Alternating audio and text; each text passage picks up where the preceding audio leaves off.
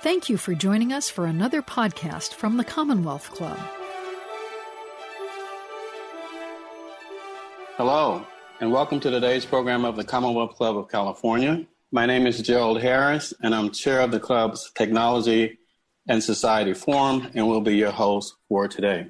The focus of the Technology and Society Member Forum is to expose members and attendees to current and emerging developments in science and technology, and in the process, generate thinking, ideas about the use and commercialization of technology in creating a better world for all. We welcome your participation in our activities and we'll, and would be delighted to receive your ideas. Our contact information can be found at the club's website. On behalf of the Commonwealth Club, I would like to thank the Chan Zuckerberg Initiative for their support for this program and the club's digital communications at this time. And now we'll introduce today's speakers for today's program, Vote by Design for Gen Z. Lisa K. Solomon is a longtime colleague and friend from our shared days working together at Global Business Network, a scenario planning think tank and consulting firm focused on helping leaders creatively plan and manage a multiplicity of futures. Lisa is an author, educator, and designer for good, focused on helping leaders at all ages learn skills required to help them thrive in increasingly complex and uncertain worlds. She is currently designer in resident at the Stanford Hasso Plattner Institute of Design, where she currently teaches courses like Inventing the Future and incubates new programs like Vote by Design, which we will be hearing about this evening. Lisa will be joined by Sam Ball, co founder and director of Citizen Film, a celebrated Bay Area firm, uh, film, film company that builds storytelling collaborations and coalitions with cultural and educational organizations around the country. Since 2002, Citizen Film has been creating powerful stories that model and inspire civic dialogue and action. Citizen, Citizen Film's most recent media project, American Creed, was viewed by over 2.6 million times on PBS platforms and in classrooms nationwide.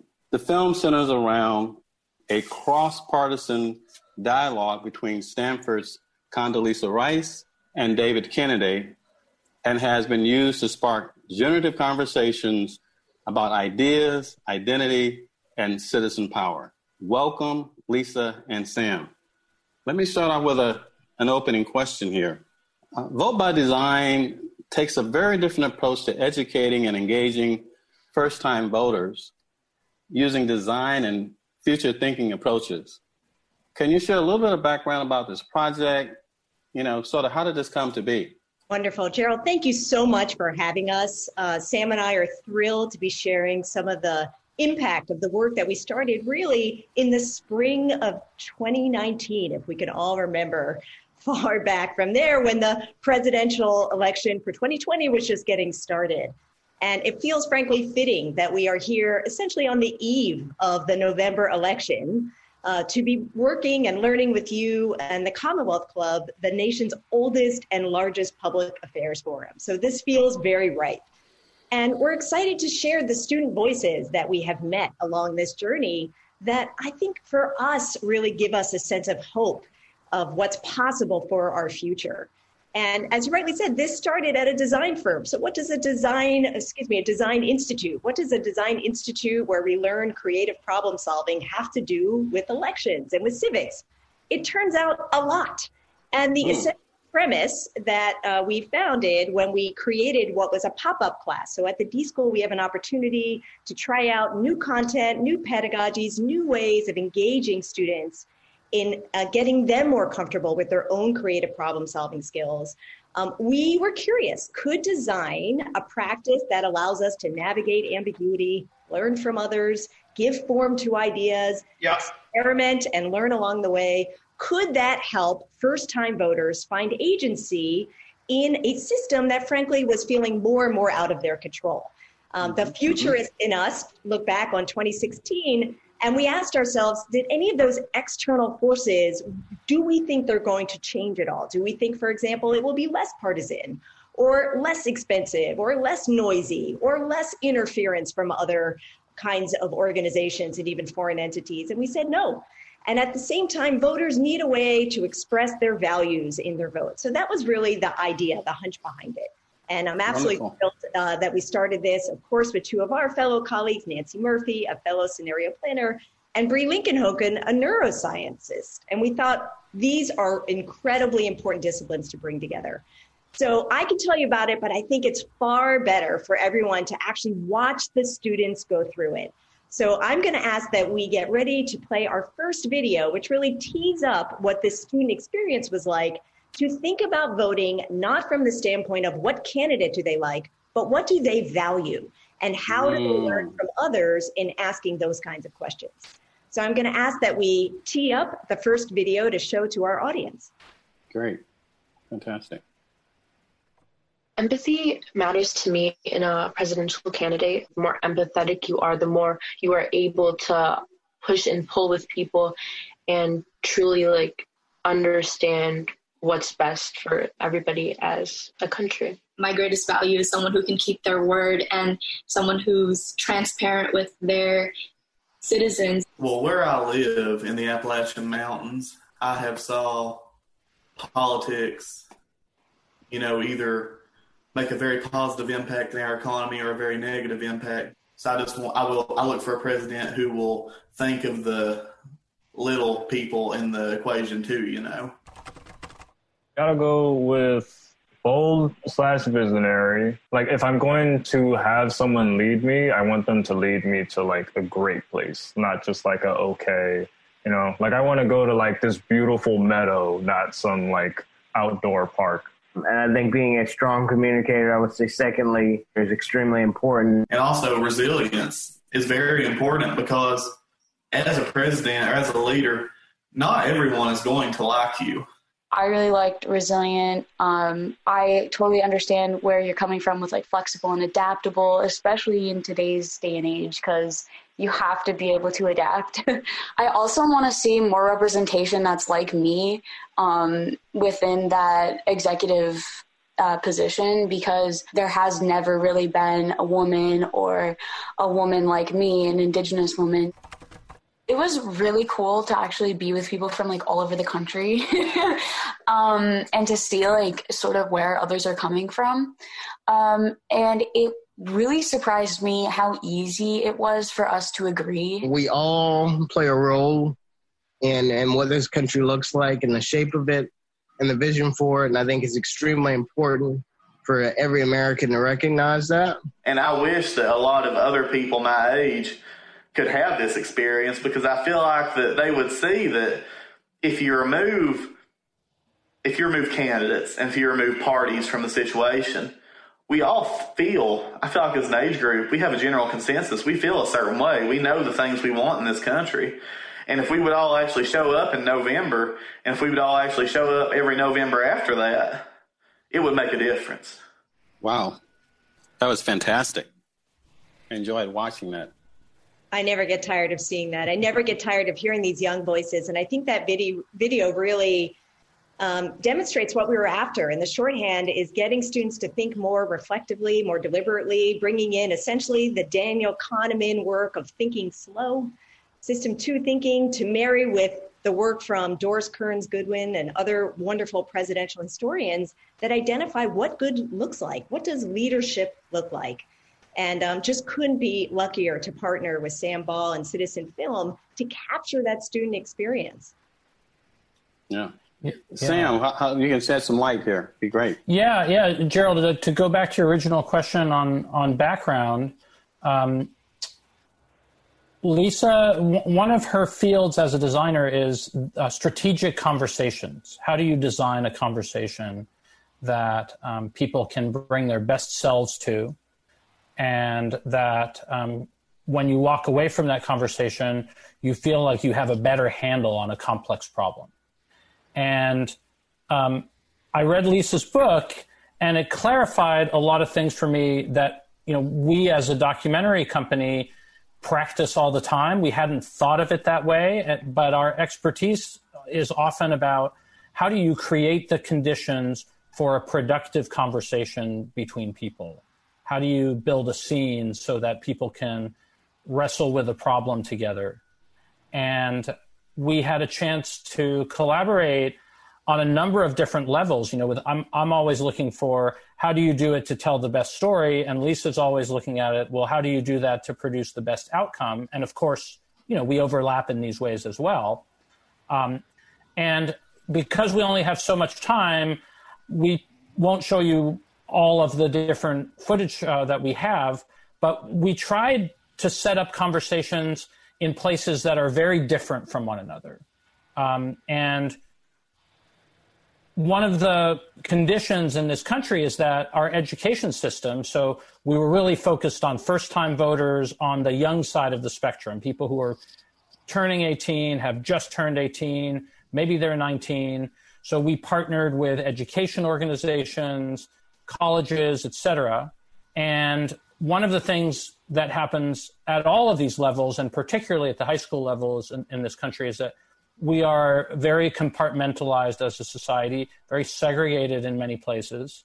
And we worked these conversations into different settings.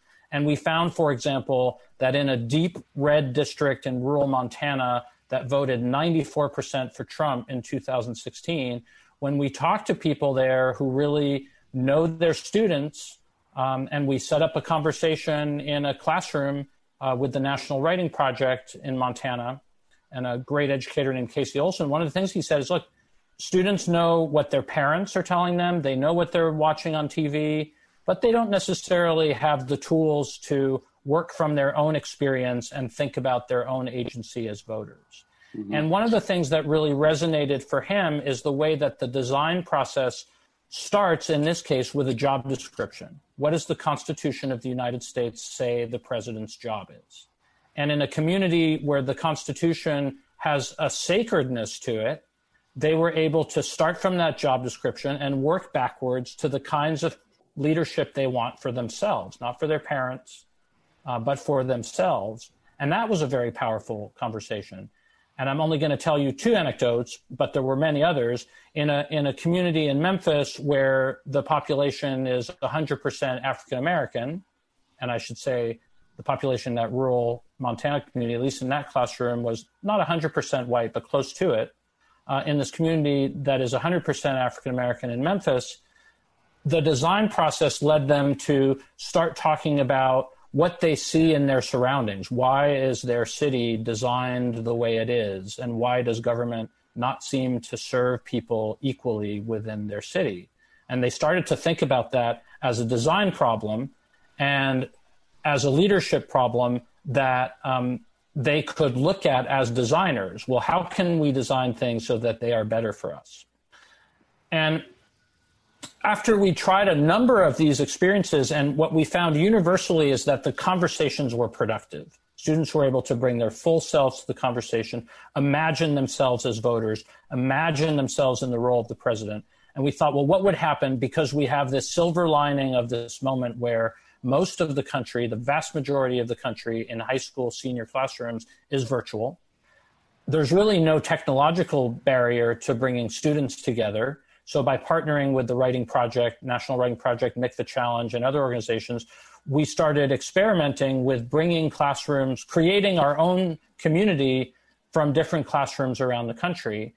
And something kind of magical happened. We were nervous about it because we're bringing kids in who self identified as conservatives. We had different class backgrounds, ethnic backgrounds. I mean, really, you know, not perfect diversity within a cohort of 12 people, obviously, because you can't do that, but a pretty wide range. And we found that students brought their full selves to the conversation. They collaborated on problem solving. They really wrestled with their values as individuals and as a community and learned to think or, or at least started to think about the United States uh, and the potential for the United States to be a community and what that would entail in terms of the kind of leadership that would make that possible. Mm-hmm. And mm-hmm. of course, we're not, you know, here to solve every problem. It's impossible, and the students can't do that themselves. But the magical thing that happened is that all of a sudden in the Zoom chat, they started trading their social media handles and cell phone numbers, and they really wanted to continue talking to one another. And in our interviews with students after the fact, we heard things like, you know, I'd really like to get to know that kid in Utah because I've never met anybody like that. I'd really like to get to know that kid in Atlanta. I've never met anybody like that. And there's a tremendous sense of hope that when you get right down to students thinking about how democracy works, and then from there, or how democracy can work, and then from there, designing what their own vision of leadership looks like, it is an immensely hopeful experience. Great, great.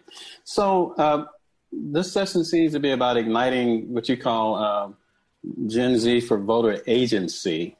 Um, we're less than three weeks out from the election.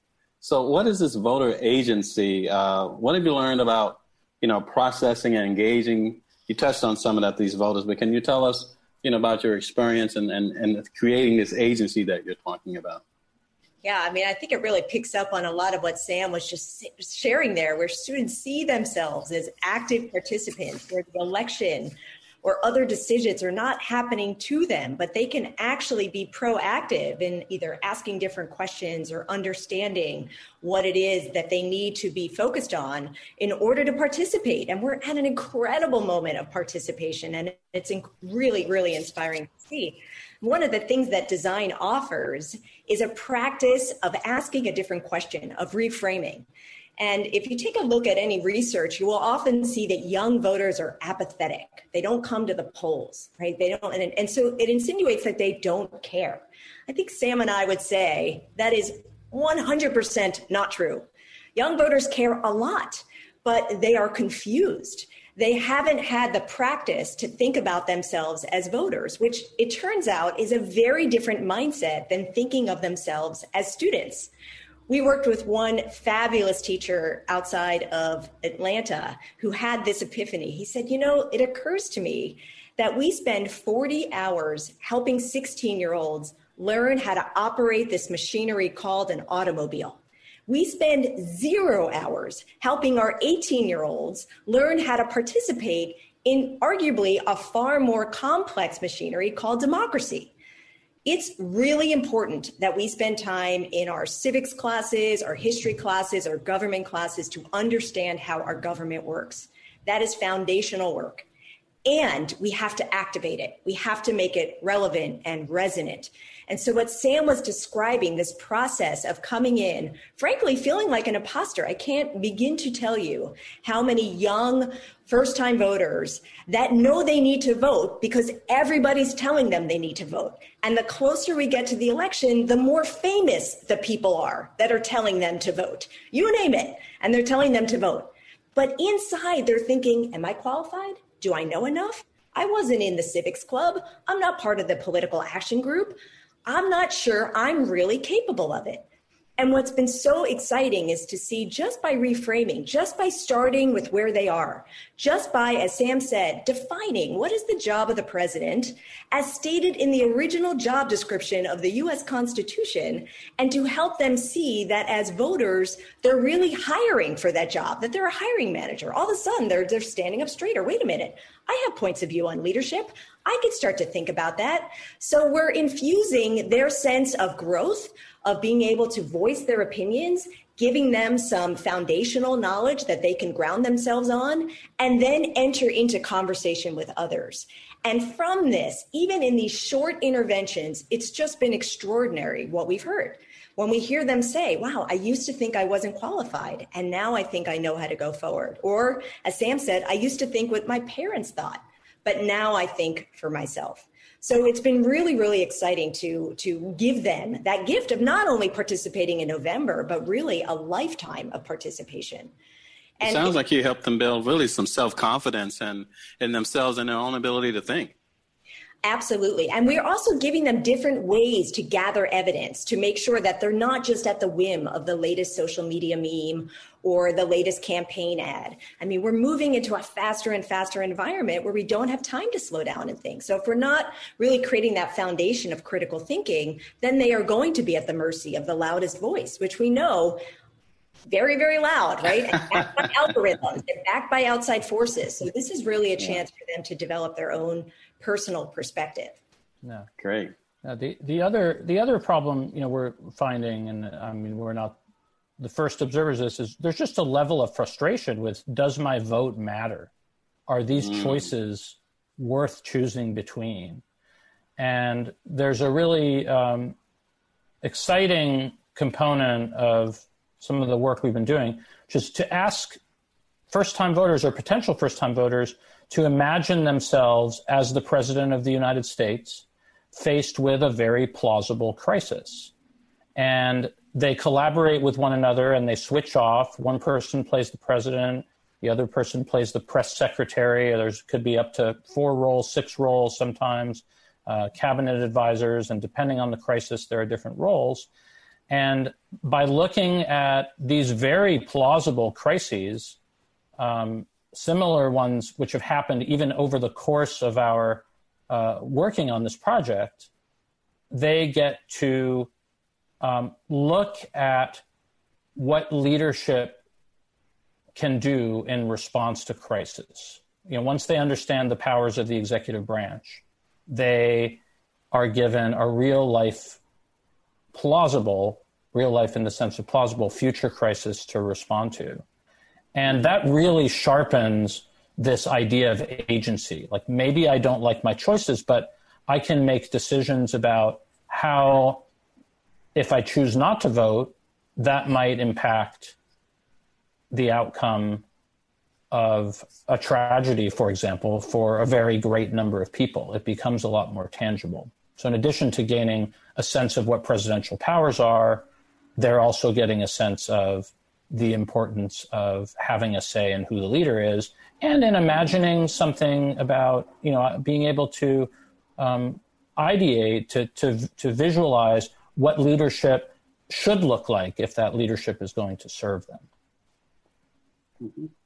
I think Great. we actually have a video that shows these students working through one of these potential crises. And I will say, just echoing what Sam said, when we wrote these over a year and a half ago, we created five plausible scenarios. We could have never imagined just how fast the future would come at us. And I can tell you with a 100% certainty that the students that have spent time essentially rehearsing the future and thinking about what they want in a leader to respond, bringing some of those attributes that you heard them talk about before. How would an empathetic leader respond?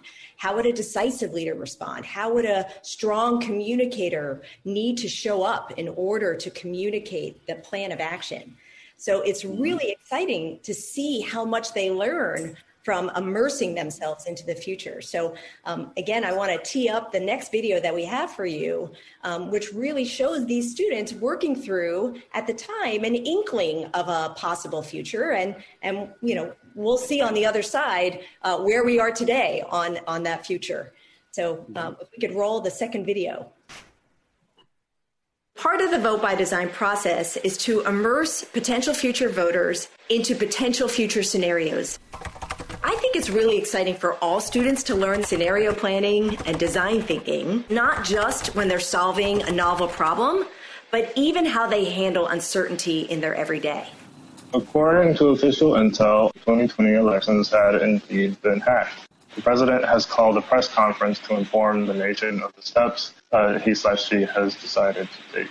I feel like there needs to be some sort of like committee created on like the bureaucratic level to investigate. And I also think like if we're talking about equity, like it's important that like this committee really tries to find out who exactly was targeted. I think the biggest thing to say is promising to fix it, fix the problem, and saying that this won't happen again. It, I you also feel invest- to take accountability yeah, and you need to apologize. That needs to be the biggest thing, especially if we're going to be empathetic. We want to call out Congress and be like, hey, yo, you're not helping the situation because you're all getting, you know, stashed with these with money from Google, Amazon, Apple. Yeah, I kind of think, I definitely think we, we would need to like call out like Google, Apple. would we want to state that it was done by Russian and Chinese hackers, and do we go after them or do we not? I think we need to like know, like, I don't want us to like accuse people without knowing. Yeah, no, I'm trying to start right the start of it. I'm just trying to figure out if we have enough time to kind of get all that info in. Uh, two minutes. Yeah, two minutes. Um, We have a hacking of an election that requires attention. Madam President. My fellow Americans, on the 11th day of October 2021, I was given reliable information that the 2020 elections were indeed hacked. Currently, sources point towards Russian and Chinese influence, though this is not 100% confirmed. The democratic process of the American election system was breached, and the trust of the American people has been broken. While I understand that the voters were, are outraged, I assure you that we will get to the bottom of this. My first action will be to open an independent investigation into this issue and bring the perpetrators to justice. I will also strengthen the Federal Election Commission to help strengthen this voting system so that this will never be repeated. If it is found that I had won this election solely due to outside hacking, I will then step down, as this system was put in place by our founding fathers to serve the people, not its leaders. Thank you. Wow, uh, that, that that was amazing. Um, let, let, me ask you another question because I know down at, at, at Stanford, you know, you guys are, you know, some of the smartest people in the world down there. Um, but you know, this is a pretty partisan, you know, election cycle we're about to go into. Um, can you talk a little bit more? You know, I know some of these things behind design, thinking about the principles like of neuroscience, you know, things about bias, uh, you know, learning science, you know, into your program because I know this is a little bit more complex than what it may appear on the surface. Yeah, it's a, it's a great question, Gerald. And you're right. I am so lucky to work with some of the colleagues uh, that I get to work with every day and learn from every day. Very similar to our days at GBN, where we would go in and say, What question are we going to ask today? How are we going to come together to solve it? Um, mm-hmm. One thing about design that is important is that you start with some principles and you work around that. And one principle that we were uncompromising was that it would be nonpartisan. Uh, that was something unwavering. And as Sam said earlier, we kept testing this in all kinds of environments, including in deep red rural areas, um, in purple suburbs, in uh, bluer areas. And because it was so deliberately built on starting with where the student was when they walked in, and all along the way, we kept saying, listen, there are no right or wrong answers. And to be sure, this is not about trying to convince somebody else that the candidate or party that you're a part of is the right one. That doesn't help us learn. We are here to learn, and we're, we are here to learn from each other. Um, and even when we created uh, tremendous amounts of digital materials that would allow educators and librarians, community leaders to bring this into their own communities. And we spent a lot of time, particularly after COVID hit, to take what was an in person workshop and translate that digitally. We were very, very focused on the framing.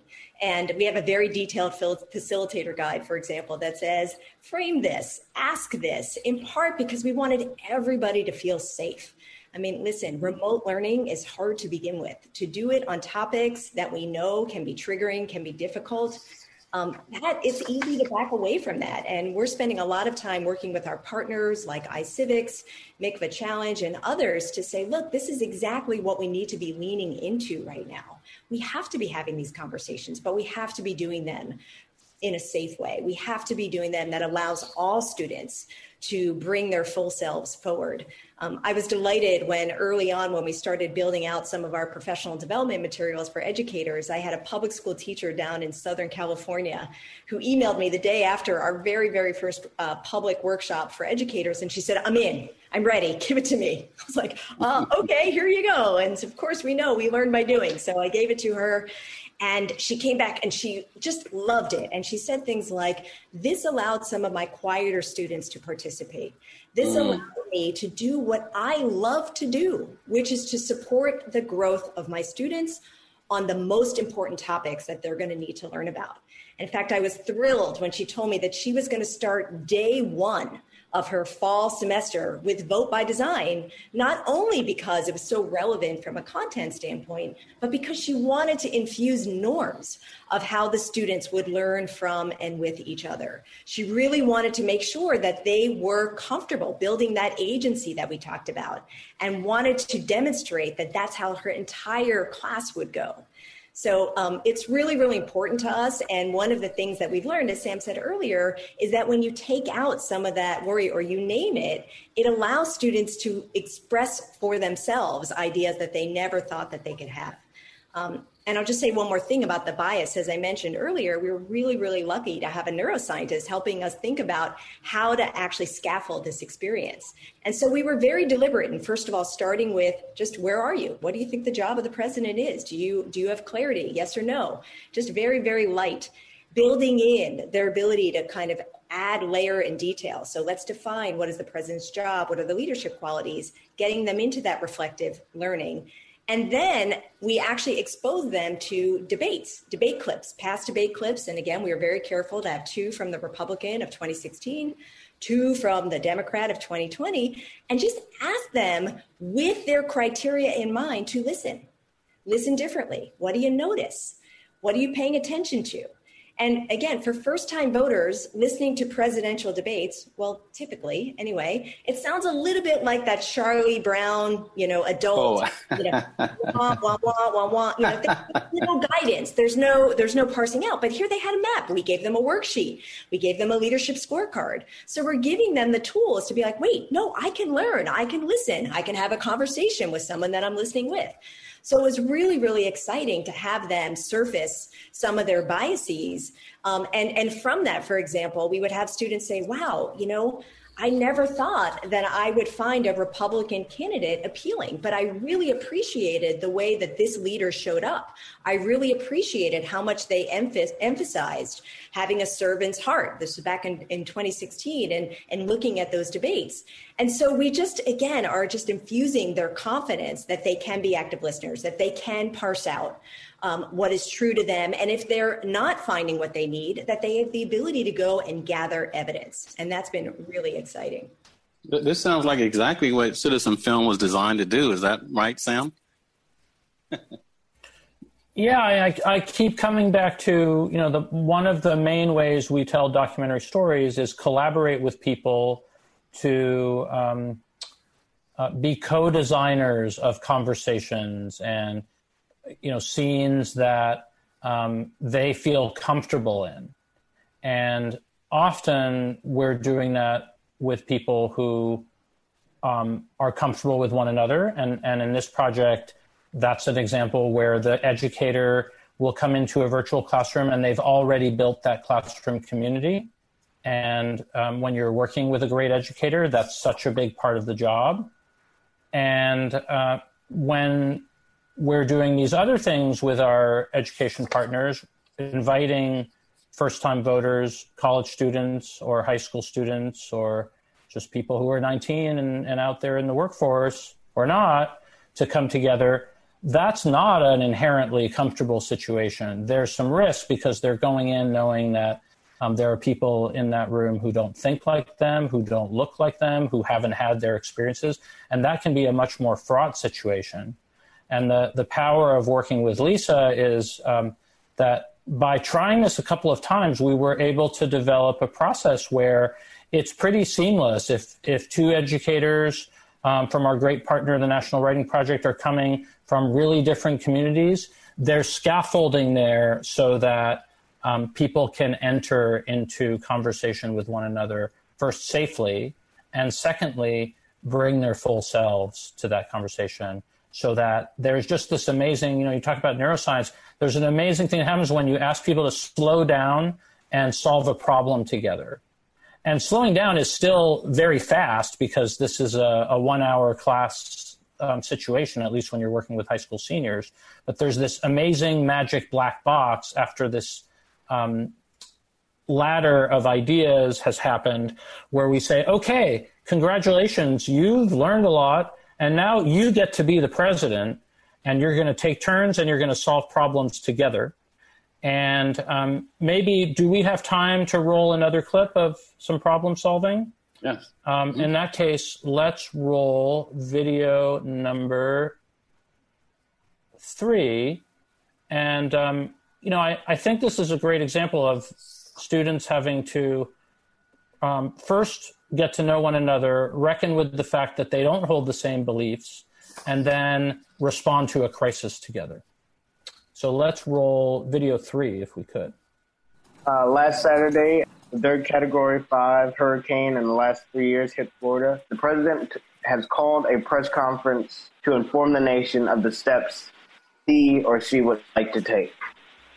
Should we declare a state of emergency? Because like I'm trying to think of like what like specific executive powers like we can actually use. Yes, yes, Okay. I, I would agree with that. I would ask FEMA to head out to the locations where the storm has had the most impact. Thousands are reported injured or displaced. Like, what what are we doing to kind of combat that? I guess it almost goes back to sort of having to communicate that empathetic side of the president and sort of showing your support and that you're standing with those families. I'm just not exactly sure how to put that into words. So Jonathan's president and Tejan is the press secretary, right? So I'm, I started on the um, press briefing. Um, if you guys want to add a little on to it.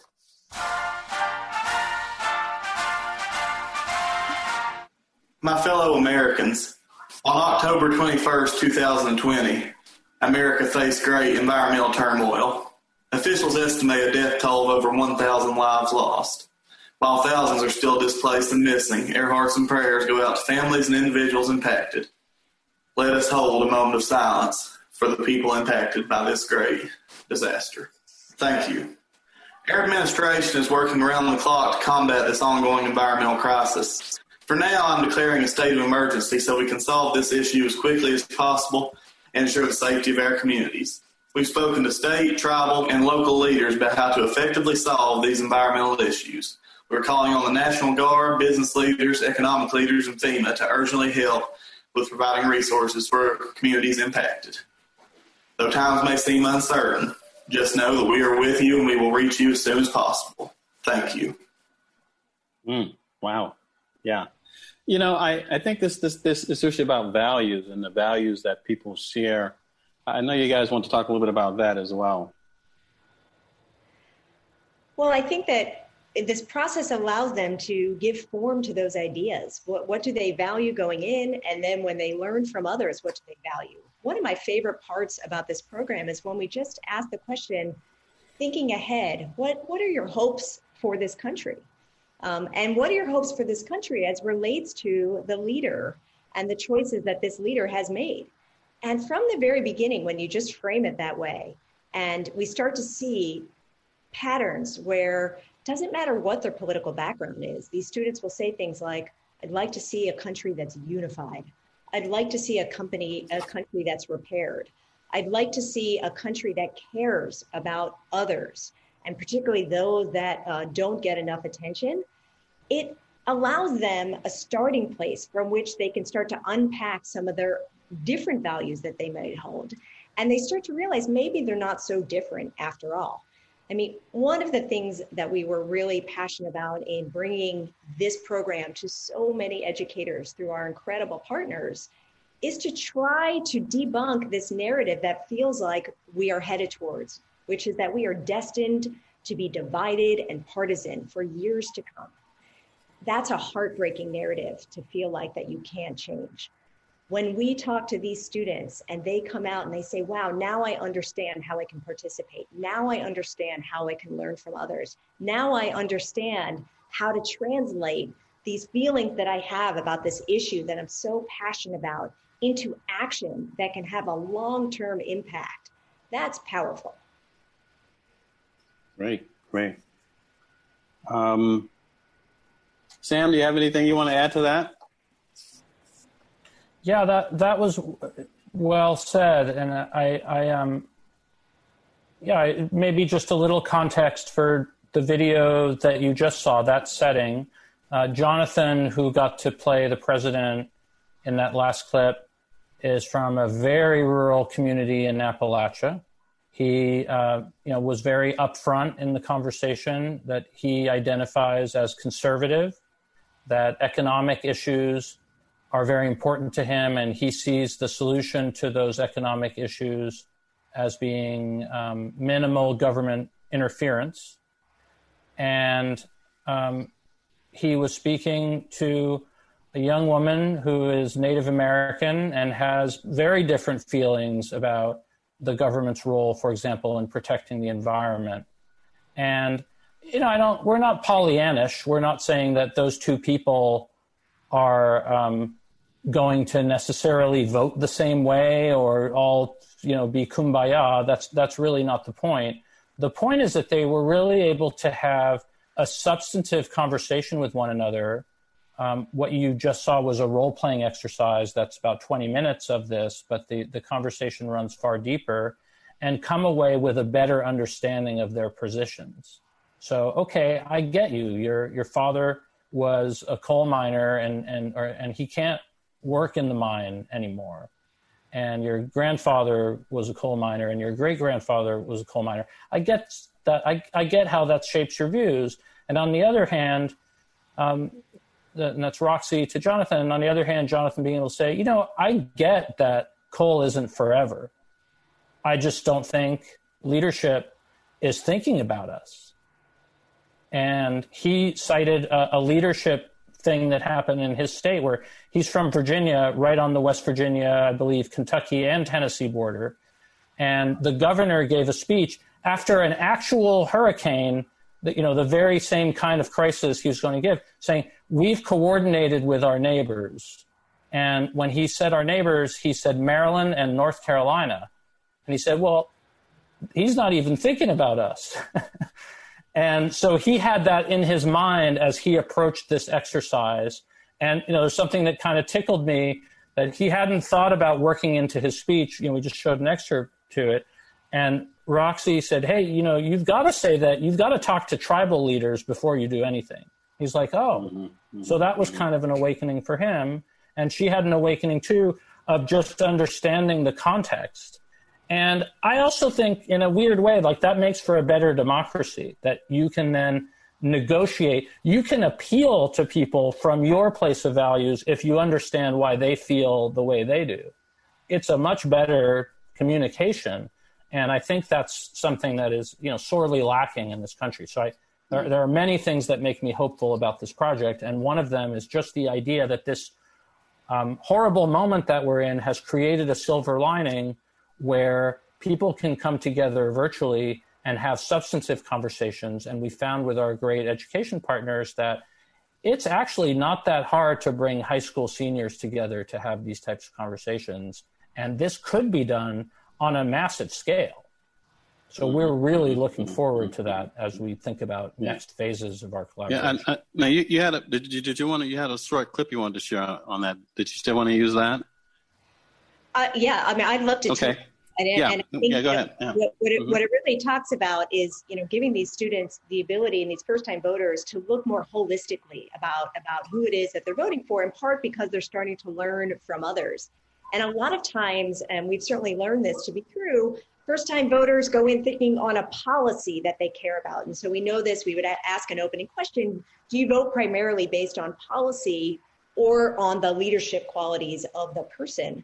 And it's not surprising. We were seeing a tremendous activism and uh, activity from our young voters around issues that they care about the environment, Black Lives Matter, and for these for them this is very eye-opening in these conversations to learn that the leadership qualities uh, matter uh, as much and so we have a fabulous clip of um, a young woman named clara who you know really is very open about how this experience changed her understanding of how to look for different things when voting. So if i could ask us to tee up video four and we'll get a sense of what clara had to say. Since we went through that process of really trying to figure out what we prioritized as a president and what we want to see, it made me separate um, kind of like the person from their words. And really, I wasn't thinking like, oh, I'm watching a Republican debate or a Democratic debate. I was thinking, what is this person using their one minute to offer me, and how are they convincing me of their um, abilities as a leader and as a person in general to be president. Yeah. And did you have one more of another person? I think you you had another one to to, we, to, to match do. with her. I think, yeah. So, so, Sam was talking a little bit about Roxy. Sam, do you want to tee this one up? Yeah, I'm, I'm looking at the time, and I know we're on a clip, so maybe no, no, we, should... we have time. We have plenty of time. oh, we do. Okay. Well, we yeah. have two more short clips, yep. and, and maybe um, let's play Roxy first. It's a Mhm. 30 second clip. It's video five for Arnav back there. Let's roll it. I used to think that I was an active listener, but now I know that I need to be more of an active listener, especially when I'm listening to debates and when I'm listening to presidential candidates and even the president speak. I used to think that it was extremely challenging or even impossible to speak with other people with different ideological beliefs. But now I think it's a lot easier once we're in a setting where um, we can put our biases aside and talk about values. Great, great. I want to say, Gerald, can I just say, Yeah. I mean, Roxy spent maybe a couple hours with us. I mean, that is such an extraordinary mind shift that can happen in this time. And again, I really want to speak to the power of design, the power of experiences, the power of creating the conditions, of bringing people together. And um, I, I just, as an educator, just never get tired of seeing that kind of transformation because that will you know, really influence how she approaches all elections going forward and hopefully even conversations going forward. Um, going back to that clip of Jonathan presenting in the face of the natural disaster, one of my favorite parts is everybody leaning in and cheering, cheering him on. Uh, they didn't know Jonathan two hours before that. And here they are, really, really rooting for him. And as Sam mentioned, we know that these students are still in contact with each other. Uh, we know that we have better ideas when we get diverse perspectives to help us think through those ideas. Um, So Mhm. there's so much that we can uh, carry forward from this approach. Um, you know, and the last thing I'll say about that, and, and you heard Roxy say uh, and Clara say, I used to think dot, dot, dot, and now I think this is how we end all of our classes at the D School because it can be hard to quantify that kind of mind shift change, that mindset difference from one to another. But we know as educators, that's very much what we are after. We're after these students seeing themselves as capable, as ready to engage with the complexity that is our world. So, really, really exciting to be able to share that. There's nothing like a great aha experience, huh? That's felt, Yeah. right? That's not intellectual, right? I Yeah. don't, there's no amount of memorization that it would have gotten these students to that place. It's because we asked them to say, You are the president. You have to pull on others. You have to be in response to this moment. And again, a huge hats off to uh, my colleagues, Nancy and Bree, Emily Shepard, and others that helped us create at the time five different scenarios um, that frankly have all come true. I mean, I don't mean to be uh, crazy clairvoyant here, but 18 months ago, one of the scenarios we had was a pandemic of a flu like virus that originated in China and shut down the world economy. We could have never imagined COVID 19. And yet, Gerald, because of our scenario planning background, we had seeds to pull on. So I can tell you as a byproduct that these students are not going to be thinking about their future in the same way. They're now sensitized and social and socialized to think about it. Hmm Yeah, we, we got about another good a good ten minutes. I'm glad you mentioned the uh, you know the COVID because boy, that's uh, uh, that's a real doozy I think for everybody. And uh, but it sounds like you you learned some things you know through that experience. So I don't know if you and Sam want to say more about it or, or no. Yeah, I mean, I, I, I think, um, you know, we're in a moment, and for many of the students we brought together, a, a really challenging moment economically in terms of people they've lost. Um, and we can't minimize that, and, and that's on top of everything else going on. Um, one of the things I'm really excited about in working with Lisa, who's an educator as well as a designer, and all of our all of the education organizations that have worked with us to share clips, integrate clips into workshops, um, create conditions so that large networks of educators can participate and bring their high school seniors in and college students in. And uh, Lisa can talk a little bit about more about that in a moment. I, I'm really excited about what this moment has um, forced many of us to do with the use of technology, since that's your field, Gerald. Um, there's an amazing thing we can do. We can build community with people who live in different parts of the country, and we can design strategic conversations that emphasize that um, as our friend Eric Liu, uh, great civic thinker, likes to say, we're all better off when we're all better off. And there are still certain values that most Americans agree are important, that we should all be able to vote. Um, yeah. And for example, at minimum. And um, when you bring people together at an age where their ideas haven't quite hardened, they're much more receptive to talking to one another. And I really think there's great hope for our democracy when you combine the wonderful um, reach of the kinds of civic organizations we have in the United States, the kind of educational organizations we have in the United States, with the simplicity of a technology that you know we've all come to hate it, but you know, thank God, uh, and I, I'm not going to plug any particular company, but thank God for these technologies that enable us to have conversations with one another online. And this pandemic will end, um, but that technology will get better.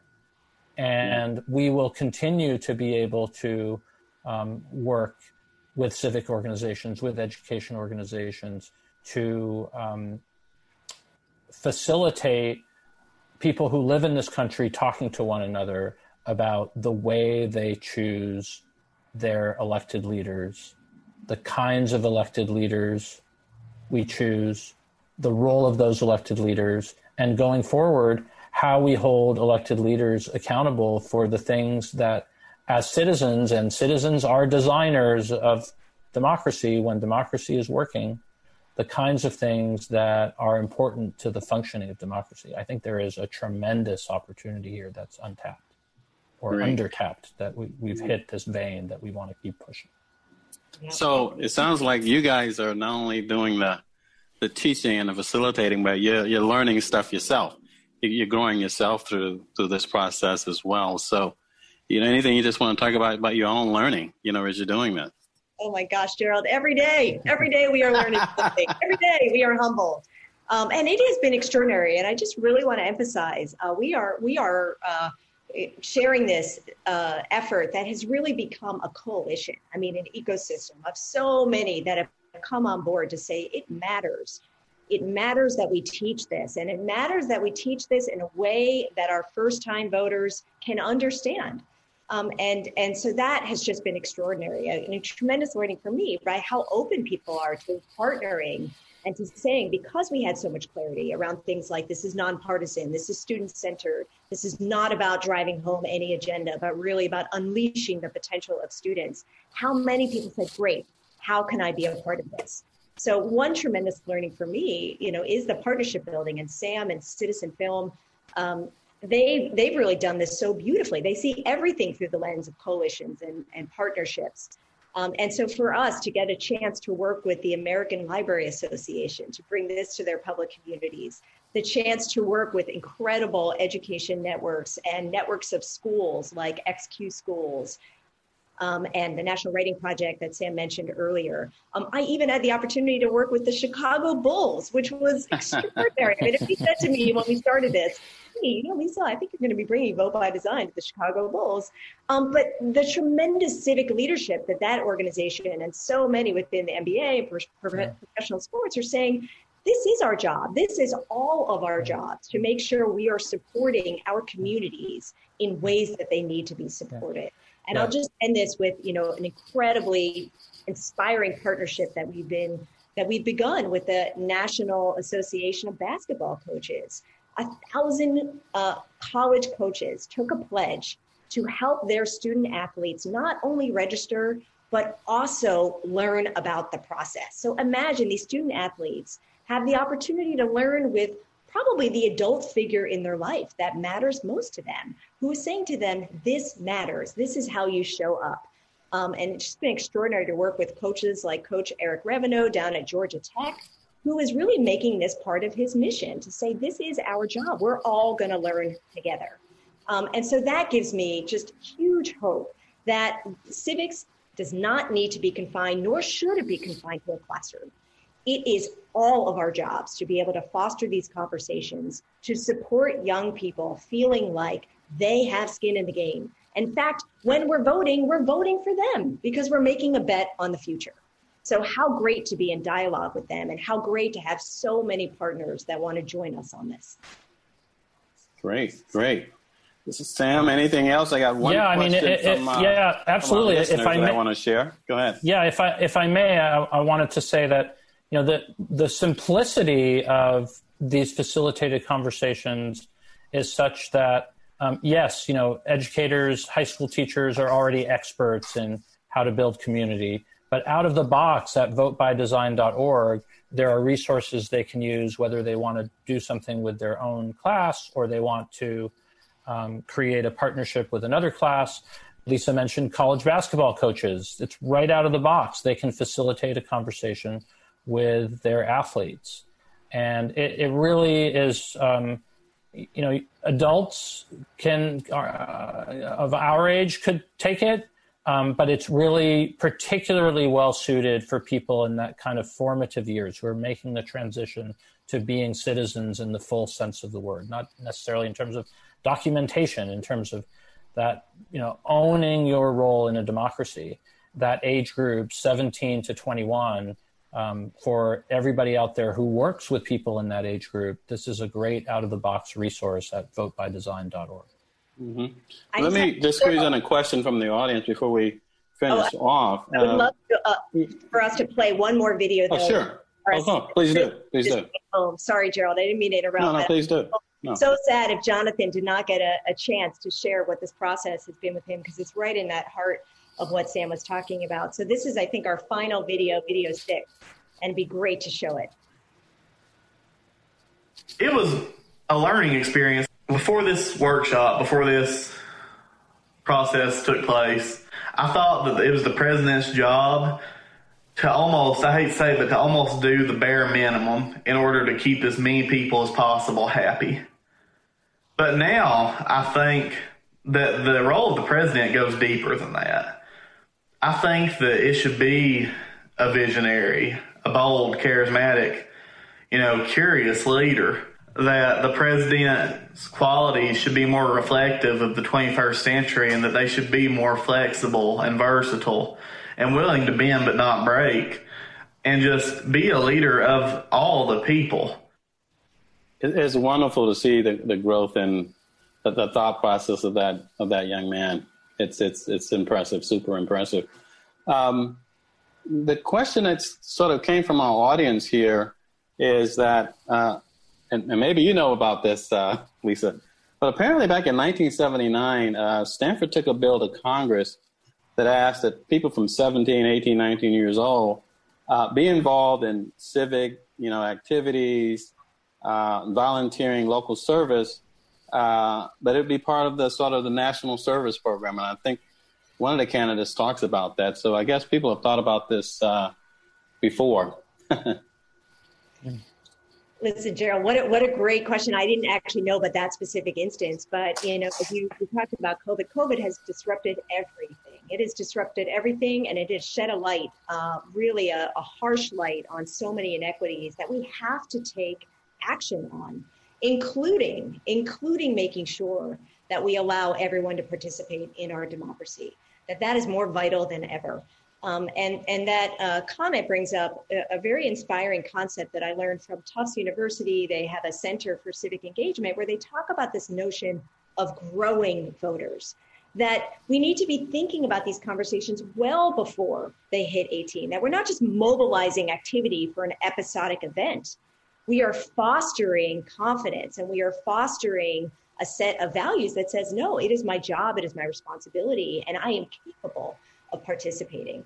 So I appreciate that that was really about, I think, a, a, few things that I heard. One is starting earlier than just 18 and right before. You know, I can't stand it when people say, oh, you know, the election starts at Labor Day. No, it doesn't. This is ongoing. and by the way, presidential years are, of course, not the only years we vote, right? That this is much, much bigger than that. And we need to see civics as a holistic discipline that really allows us to understand um, things like where we get our information from and media literacy and how to make sure that we're understanding the source material and how to tap into conversations in our families, in our communities. So um, I, I'm just really, really hopeful that all of this activity around this event that's happening in a couple weeks uh, will continue to foster better conversations, better dialogue more asking of the questions of what else? How else can we get involved? Well, listen, I think it's fantastic that, uh, you know, the work that you're doing uh, in terms of just enhancing our commitment to democracy, enhancing our, you know, participation of all people, you know, of all across all different different backgrounds. So let me uh, sort of bring our program to a close. I want to thank Lisa and Sam uh, for their insights in this very useful program. I'm pretty sure people will get a lot out of, of listening to what you have to say and, and, and, and taking up the, the thing that you're offering. So, in conclusion, I'd like again to thank the Chan, uh, Chan Zuckerberg Initiative for their support of the Commonwealth Club, particularly in our digital programming. At this time, this meeting of the Commonwealth Club is adjourned. Thank you so much, everybody. You've been listening to the Commonwealth Club of California. Hear thousands of our podcasts on Apple Podcasts, Google Play, and Stitcher. If you like what you've heard, please consider supporting our work and help us bring 500 programs a year to listeners like you. Go to commonwealthclub.org/donate. Think your way around the world with our travel programs to exciting domestic and international destinations. And when you're in the Bay Area, please join us live at our events. Thank you for listening and for your support.